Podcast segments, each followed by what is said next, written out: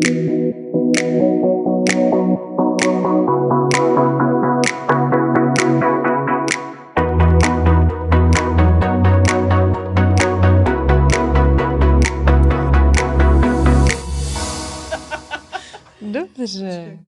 Ahoj, dobrý den. Já vás vítám u podcastu Plný kecky. Podcastu pro všechny, který toho máte plný kecky a možná byste toho už mít plný kecky nechtěli mít a něco s tím začít dělat.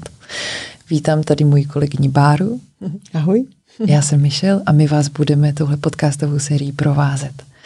Natáčíme v podcast klubu a budeme se věnovat devíti, deseti tématům. Uvidíme, jak nám to vyjde, protože každý téma si zaslouží speciální pozornost. A proč vás tím podcastem provázíme zrovna my dvě? My jsme se s Bárou setkali před několika lety. Setkali jsme se původně tak, že Bára byla mým klientem v rámci marketingu, potom se to prohodilo a já jsem se nechala od Báry koučovat. A potom jsme se potkali na projektu Posvíci CZ a tam jsme zjistili, že naše debaty ohledně témat, jak žít spokojnější, zdravější, hezčí a šťastnější život dalece přesahují práci na projektu Posviť si a tak jsme se rozhodli, že začneme podcast, natáčet podcast. Zároveň, co mi na tomhle propojení přijde zajímavé, je, že my jsme dost jiný. A Bára je podle mě, a když tak mě opravuji, člověk, který je hodně v těle a žije tím, tím tou aktuálním, aktuálním momentem, tou přítomností a vlastně tvoje práce koučky je založená na tom, že hodně posloucháš a ptáš se, málo mluvíš mm-hmm. a teď si to tak jako obrátíme, budeš se bavit s někým, kdo je hodně v hlavě, kdo naopak chce mít všechno pod kontrolou a naplánovaný a a kdo vlastně furt někde něco kecá. A já teď budu naopak v roli, že se tě budu ptát na otázky, protože já krom toho, že jsem se od tebe nechala koučovat, tak vlastně o coachingu a o všech těch metodách a těch eh, krásných věcech moc nevím. Mm-hmm. Takže vrhneme se rovnou do prvního tématu. Těším se. Pojďme se v prvním díle popovídat o tom, proč to vlastně je občas tak těžký, proč toho vlastně máme místama plný kecky život a svět obecně je náročný místo k žití a, a zároveň to každý vlastně tak nějak vnímáme jinak. Někdo toho má někdy plný kecky a někdo ne. Mm-hmm. Proč to vlastně takhle je, jak to celý funguje? Mm-hmm.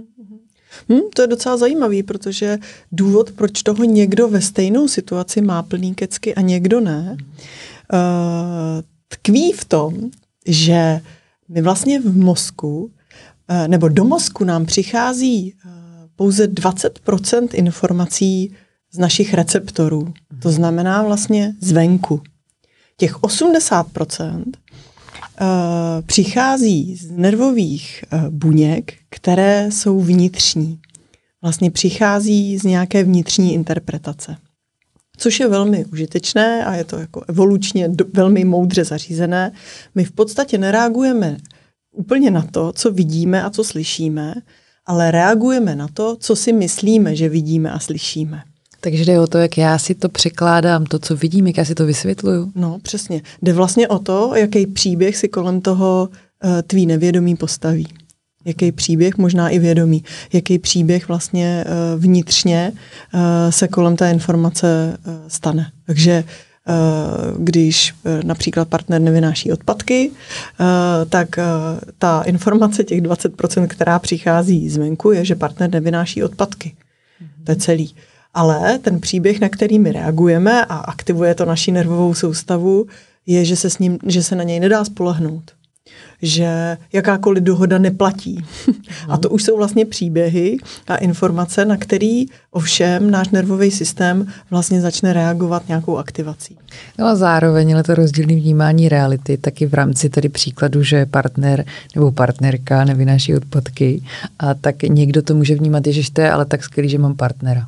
To, že mhm. nevynáší odpadky, je vlastně úplně jedno. A někoho to vytočí do nepříčetnosti, že zase někdo nevynesl odpadky, mm. přesně jak říkáš. Mm-hmm.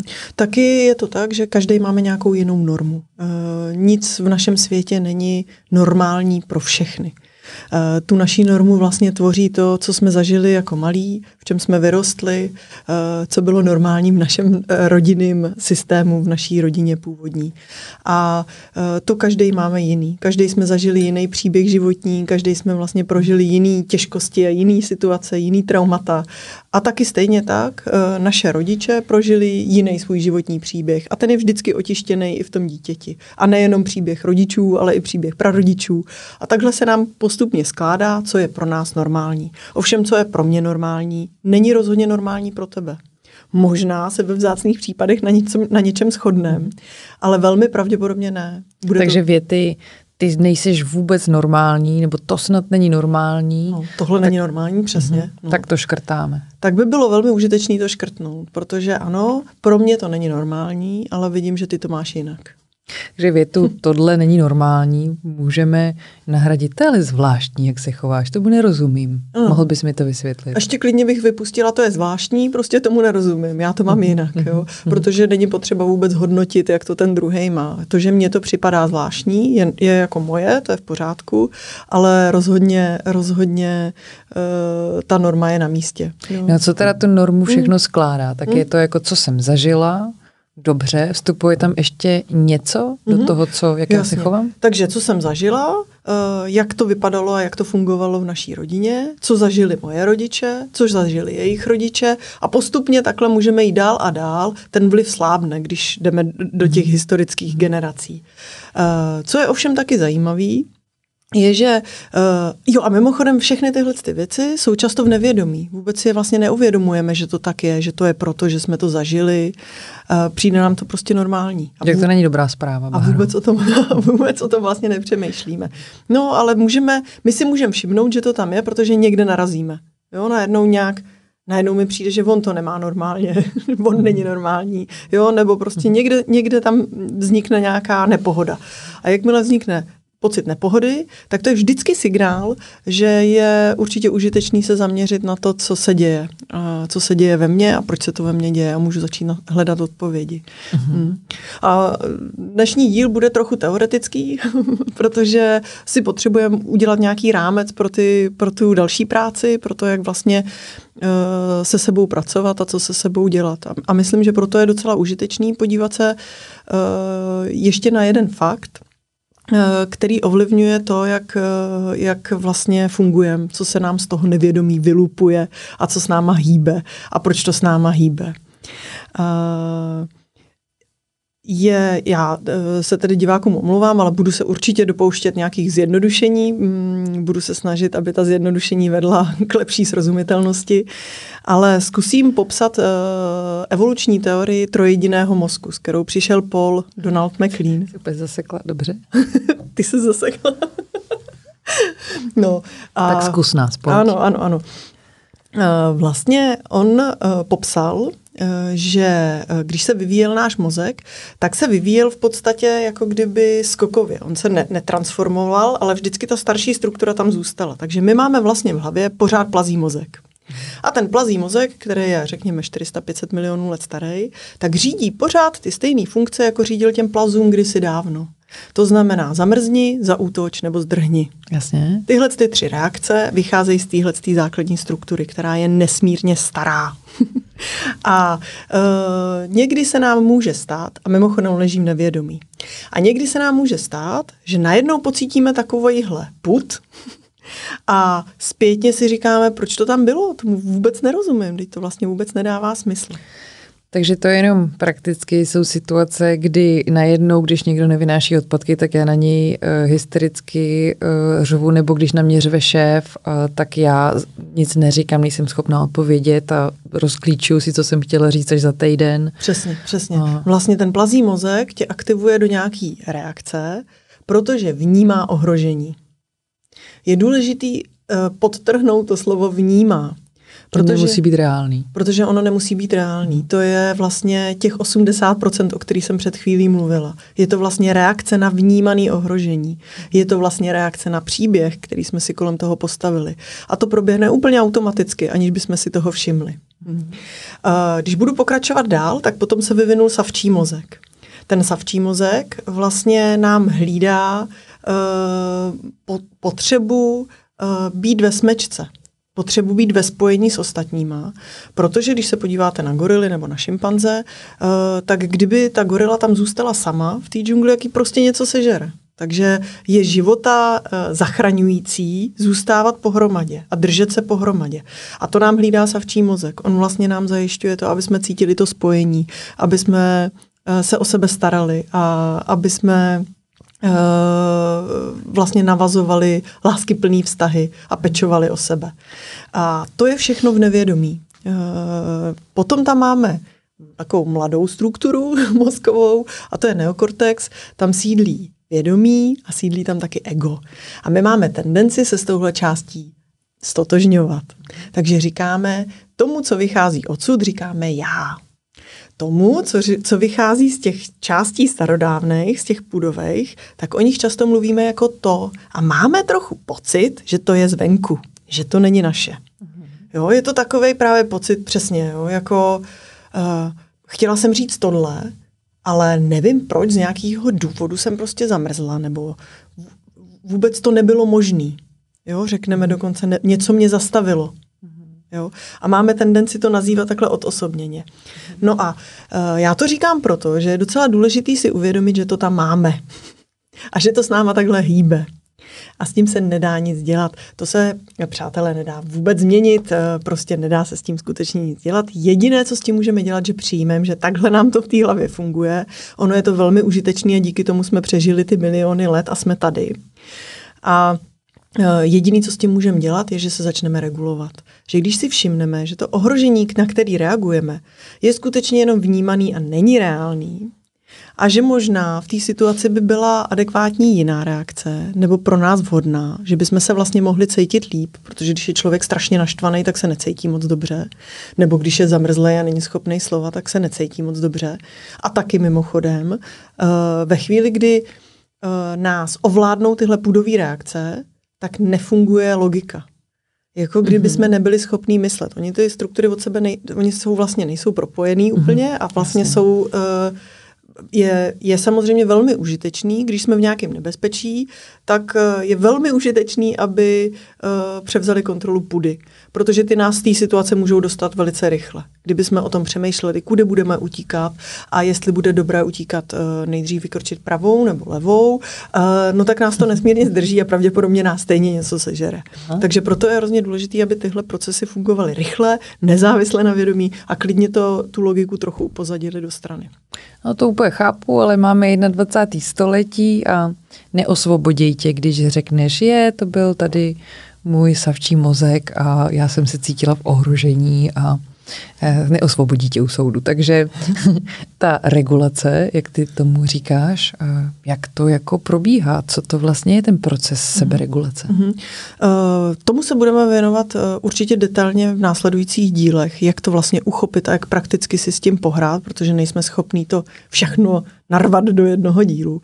Ale uh, pro začátek nám určitě stačí to vědomí, že takhle to funguje. Takhle náš mozek a naše nervová soustava je vlastně nastavená a pokud se mi něco takového děje, eh, tak to není chyba.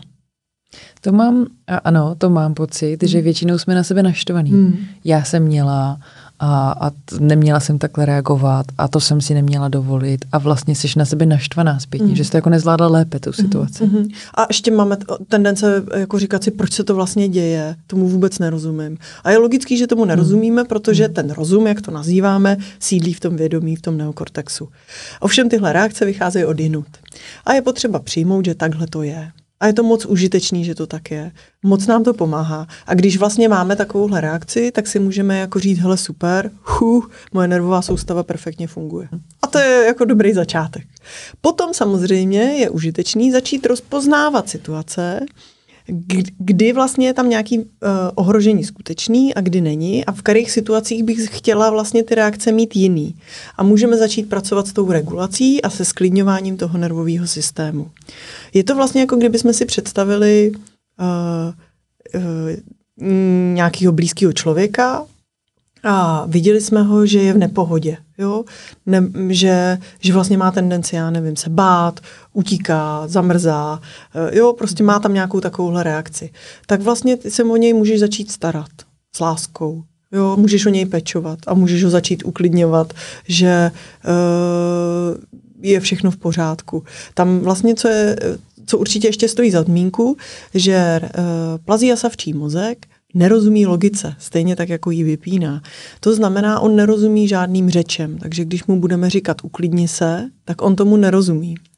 On rozumí fyzickým projevům, rozumí pohybu, rozumí zvukům a rozumí obrazům. A na to vlastně reaguje. Takže my skrzeva tyhle ty věci ho můžeme začít uklidňovat a uvolňovat.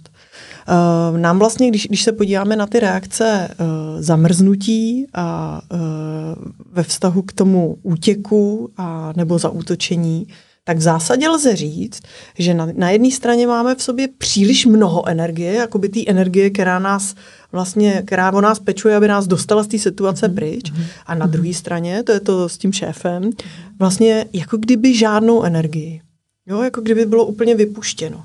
Tohle mi má začít být divný v těch momentech. Hmm, hmm, přesně, a na tom to můžeš poznat vlastně. Hele, teď si všímám, teď tady, teď tady jako vlastně nejsem schopná pohybu, ani nedejchám, jsem úplně paralizovaná, nejsem schopná slova.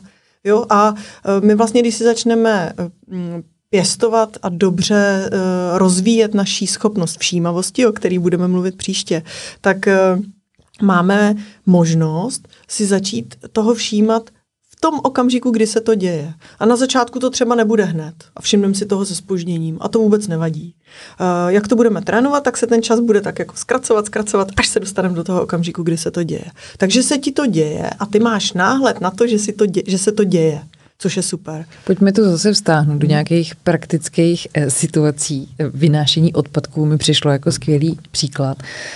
Eh, partnerka, partner nevynáší odpadky, když se nenou přistihneš, že na ně v té chodbě hystericky řveš, eh, házíš po nich ten koš s odpadkama. Uh-huh, uh-huh, uh-huh. Pokračuj. Uh-huh. No, tak je dobrý si všimnout, že ta reakce, kterou mám, je nějaká příliš moc energetická. To vlastně v ten hněv, Eh, na, na, tady vlastně v té poloze toho útěku a útoku je často hněv. Je tam prostě zloba. Takže když si ji všimneme, tak si můžeme uvědomit, že pravděpodobně náš nervový systém reaguje na nějaký vnímaný ohrožení. A můžeme začít zkoumat, jaký příběh jsme si vytvořili. Na co já vlastně reaguju? O co vlastně jde? Co já... Málo kdy to jsou ty odpadky. Víš? Přesně. A můžeme začít odlišovat tu skutečnost, jako faktu realitu, to, co vnímalo těch našich 20% receptorů a uh, teda těch, ty, všechny receptory, ale který to poslali do mozku a tvořilo to 20% té informace. A jaký je tam ten příběh, který kolem toho máme postavený. A v něm můžeme začít hledat, jestli tam je nějaká, nějaká, nějaká hrozba pro nás. Pro savčí mozek je hrozba ztráta spojení. Takže když mám pocit, že vlastně se vzdalujeme a je to člověk, s kterým žiju a nerozumíme si, nekomunikujeme, neposlouchá mě, necítím se, uh, necítím se viděná, slyšená, mm-hmm. uh, nemám pocit dostatku lásky, tak je pravděpodobně ohrožená ta savčí struktura. Jo? A je dobrý začít pracovat na tom, že teď jde o odpadky. Mm-hmm. Jo, najednou se to jeví vlastně jako zbytečný. Totiž tam jde o to, že my, když jsme vlastně v té reakci na vnímané ohrožení, tak nejsme schopní racionálně tu situaci posunout dál. V tom afektu, v, tý, v tom hněvu, vlastně, jak nefunguje ta logika, ona je opravdu jako vyplutá, uh, tak ty věci, které se vymýšlejí jako způsob řešení, stejně nefungují. Takže ono je potřeba sklidnit svůj nervový systém a pak se teprve vlastně lze bavit o tom, jak to udělat příště. A co v té opačné situaci? Vzali jsme si za příklad, uh, řve na mě šéf, uh-huh, já uh-huh. zamrznu, nejsem schopná vůbec uh-huh, reagovat. Uh-huh, uh-huh. Uh, to je vlastně reakce uh, daleko silnější. Uh, ač teda vypadá, že tam nemá energii, tak ona je vlastně tohleto zamrznutí. Můžeme to přirovnat, když kočka loví myš, tak ta myš v určitou fázi se přestane hejbat. Je úplně zamrznutá. Vlastně dělá, že tam není. Skoro nedejchá, sníží se jí tepová frekvence, stáhnou se jí žíly, takže jí přestane proudit krev. Nenadarmo se říká, zblednou strachy. Jo? Protože ta krev se opravdu z těch periferií stáhne e, do těch útrop a e, a vlastně celý organismus je, je vlastně přetransformovaný do toho, že není vidět. Jo? Protože to může opravdu zachránit život. O tu myš ta kočka často ztratí zájem v tenhle moment a odejde a té myši to zachrání život. Hmm. A tu samou reakci máme vlastně tady před tím šéfem. Je velmi pravděpodobný, že nám to připomíná, respektive našemu nevědomí, uh, nějakou těžkou situaci, života ohrožující situaci z minulosti. Je velmi pravděpodobný, že nám to připomíná nějakou traumatickou událost, kterou jsme prošli. Uh, když vemu teď jako dr, těžký případ, když děti uh, jsou uh, vlastně týraný rodičema, uh, tak jejich plazí mozek jim velí, aby utekli aby z té situace vypadly co nejrychleji, protože jim chce zachránit život. Jenže jejich savčí mozek moc dobře ví, že tohle jsou rodiče a bez nich umře. Takže jim říká s nima zůstaň. V tu chvíli dojde k takovému rozporu a e, dítě zůstává, ale potřebuje se odpojit od té situace, v které je. Potřebuje nějak jako přestat vlastně cítit tu bolest. E, dochází vlastně k takzvané disociaci, to je e, reakce na trauma, a uh, mimochodem to trauma je vlastně taky ta reakce na tu situaci. Jo? To je vlastně vnitřní proces, ta trauma, to trauma.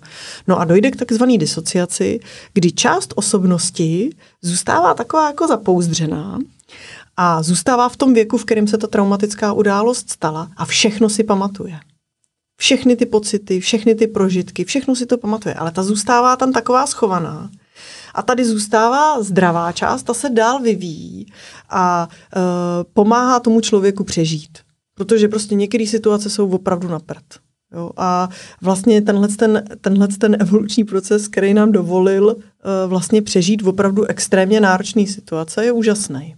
Jo? A uh, co je blbý, že když se dostaneme v budoucnu do situace, která připomíná zdánlivě tu situaci, která byla tenkrát, ať už to bylo cokoliv, jo, tak přebírá velení ta traumatizovaná část, která ale bohužel je třeba tříletá.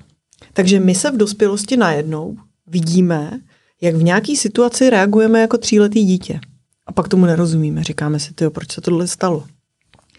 No a teď vlastně uh, součástí seberegulace a práce na sobě, aby nám bylo líp, aby jsme toho plný kecky neměli, je, že si všimnem, že máme tendenci reagovat například jako tříletý dítě, že se tak cítíme a e, začneme vlastně rozpoznávat, že ta situace je jiná.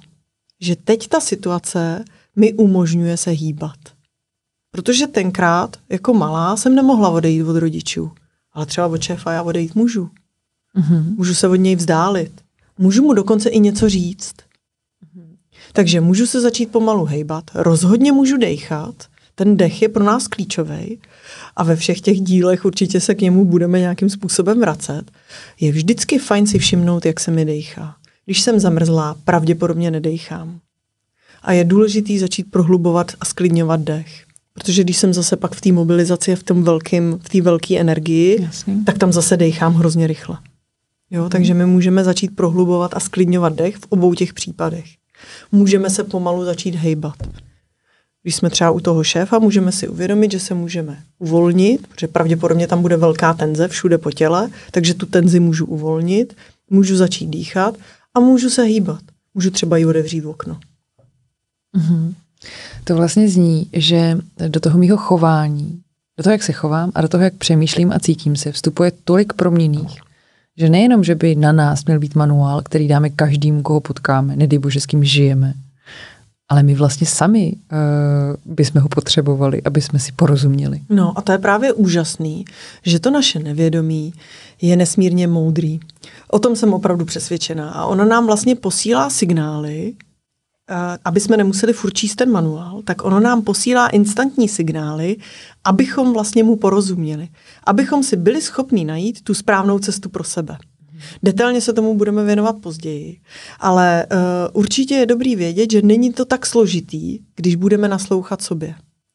Ve chvíli, kdy budu vnímat, jak se cítím, jaký mám pocity po těle, jaký mám emoce, jak se mi dejchá, tak uh, najednou eh, ta cesta bude viditelnější. Je to takový instantní návod. To je pravda. Zároveň je to těžký pro někoho, kdo ten sebecit ještě nemá. Kdo ještě nepřišel, uh, kdo ho prostě jako nemá. Hmm. A um, já věřím, že si často že máš něčeho plný kecky, uvědomí, že se jednoho dne ráno probudíš a zjistíš, že ti je vlastně úplně hovno. Mm, mm. A, ale po té cestě si z toho vlastně nevšimla, mm. protože prostě budeme se bavit v dalších dílech o všímavosti a o energii a o hranicích a pokud si tyhle všechny věci nehlídáš, nejsiš k ním mm-hmm. vnímavá, tak se ti prostě může stát, že se jednoho dne ráno probudíš a tvůj život nevypadá vůbec tak, jak mm-hmm. jsi mhm. chtěla. Mm-hmm. Ale v tu chvíli si z toho všimla, to je fajn. Takže ve chvíli, kdy si všimneme, tak s tím můžeme začít dělat uh, něco, můžeme se tomu začít věnovat. A mimochodem to, že si toho všimneme vlastně po nějaký delší době, to je jev, který je popsaný v psychologii jako syndrom uvařený žáby. Uh, někdy se může stát, že ty okolnosti se uh, zhoršují a stěžují pozvolna. A uh, my si toho prostě nevšimneme, když já jsem to tedy neviděla nikdy na vlastní oči, ale když se vaří žába, tak prý. když je studená voda, dáš tam žábu a začneš ji pomalu zahřívat, tak ona se uvaří, protože si nevšimne, že je v horké vodě. Když ovšem ji hodíš do horké vody, tak ona okamžitě vyskočí. Kdyby my jsme byli v té situaci, do které se dostaneme posléze, třeba za pět let, kdyby jsme v ní byli rázově, tu chvíli, tak si všimneme a odejdeme z toho.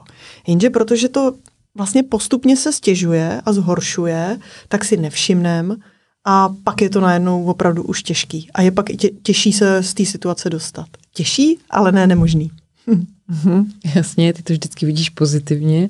Každý problém je vlastně jenom super kompas a možnost něco vyřešit. Oceňuji. Mm-hmm. No a když jsme se teď vlastně tak nějak dobrali k tomu, že každý jsme jenom snůžka proměných, do kterých vstupuje několik různých věcí, tak eh, jak to vlastně udělat, aby jsme vedle sebe dokázali fungovat a neměli mezi sebou třenice a konflikty? Hmm, hmm. No, uh, vždy, máme proto krásný nástroj, to je komunikace. Ten určitě potřebujeme a je možný, že se mu budeme věnovat i v nějakých dalších dílech, uvidíme. Ale uh, dobré je si uvědomit, že k konfliktu vlastně dojde ve chvíli, kdy chci po někom, aby to měl stejně jako já, kdy vlastně chci, aby on měl moji normu. Ale on má jinou a nebude mít mojí. Je to vlastně nereálný úkol, který jsme si přece vzali. A při konfliktu, to si určitě každý všimnul, nebo neznám nikoho, kdo by se při konfliktu cítil dobře. Jo, kdo by si říkal, ha, konflikt. Ještě jsem nikoho takového nepotkala. Takže zase vlastně to, že nám to říká, že se necítíme dobře, to je signál z nevědomí, že to není správná cesta pro nás. E, neboli zaměřujeme se na něco, co nemůžeme změnit. Prostě jeho normu nezměníme nebo její. Já přemýšlím, že vlastně znám lidi, u kterých mi připadá, mm-hmm. mně připadá, že vyhledávají konflikty. No, vyhledávat je můžou, ale nevím, jestli se při nich cítí dobře. Mm-hmm, jasně, jasně. OK. Hmm, no dobře. Um, tak to je celkem depresivní si uvědomit, že uh, vlastně všechno je dost dramaticky ovlivněný tím, jak já si realitu vykládám. A na druhou stranu, jak ty bys řekla pozitivní, protože si díky tomu dokážu utvářet ten příběh. A jde to vlastně ten můj vnitřní hlas, kterým já si překládám realitu nějak utvořit, upravit, pracovat s ním. Ptám se, třeba vyrůstám v rodině, kde jsou všichni prostě 300% optimisti, až možná by to hraničilo s nějakou naivitou, versus vyrůstám v rodině, kde je všechno problém, všechno je debilní, hrozný, nic nemůže dopadnout dobře, celý svět je ohrožení. Mm-hmm já z tohohle prostředí vyjdu ven uh-huh. a teď můžu s tím nějak pracovat, pokud uh-huh. si uvědomím teda, že můj vnitřní monolog je eh, depresivní nebo naopak uh-huh. příliš uh, vzletný, uh-huh. jak s tím můžu... Určitě je dobrý, už to, co říkáš, je vlastně skvělý, že začneš sledovat nějaký svůj vnitřní monolog, nějaký svý vnitřní hlasy a sleduješ, jestli tě to zrovna posiluje nebo oslabuje. Jestli to, co si říkáš, je pro tebe vlastně příjemný, anebo to, co si říkáš, je pro tebe nepříjemný. A úžasný je, že to máš v moci. Jako to, co se děje kolem nás, to, co nás potká za životní situace, to z velké části nemůžeme ovlivnit. Prostě svět je opravdu někdy hodně náročný místo k žití. A potkávají nás opravdu náročné životní situace. Ale to nemůžeme změnit. A taky nemůžeme změnit ostatní. Nemůžeme změnit, jak se kdo ke mně chová. Ale můžu měnit to, jak já se v tom cítím. Můžu měnit to, uh, co s tím dělám vlastně. Jak já se k tomu postavím. A jak vlastně uh, si s tím pracuju vnitřně. A to je poměrně hodně. Je tohle častá zakázka od tvých uh, klientů? Uh, jaká? Je... Že přijdu s tím, hmm? že bych vlastně uh, chtěl být spokojenější i přesto, že v životě, ale všechno, co jsem vždycky chtěl, třeba mám. Mm-hmm, to může určitě být, ano, s tím určitě, let kdo přišel. Mm-hmm. Mm. No, já si totiž myslím, že to vnímání, že je fascinující, jak je to vnímání velmi proměný, že někdo může být vděčný za to, že má jedny boty a někdo je vlastně naštvaný, že má jenom jedny boty mm-hmm. a celý den je naštvaný, že by jich chtěl šestery. Mm-hmm.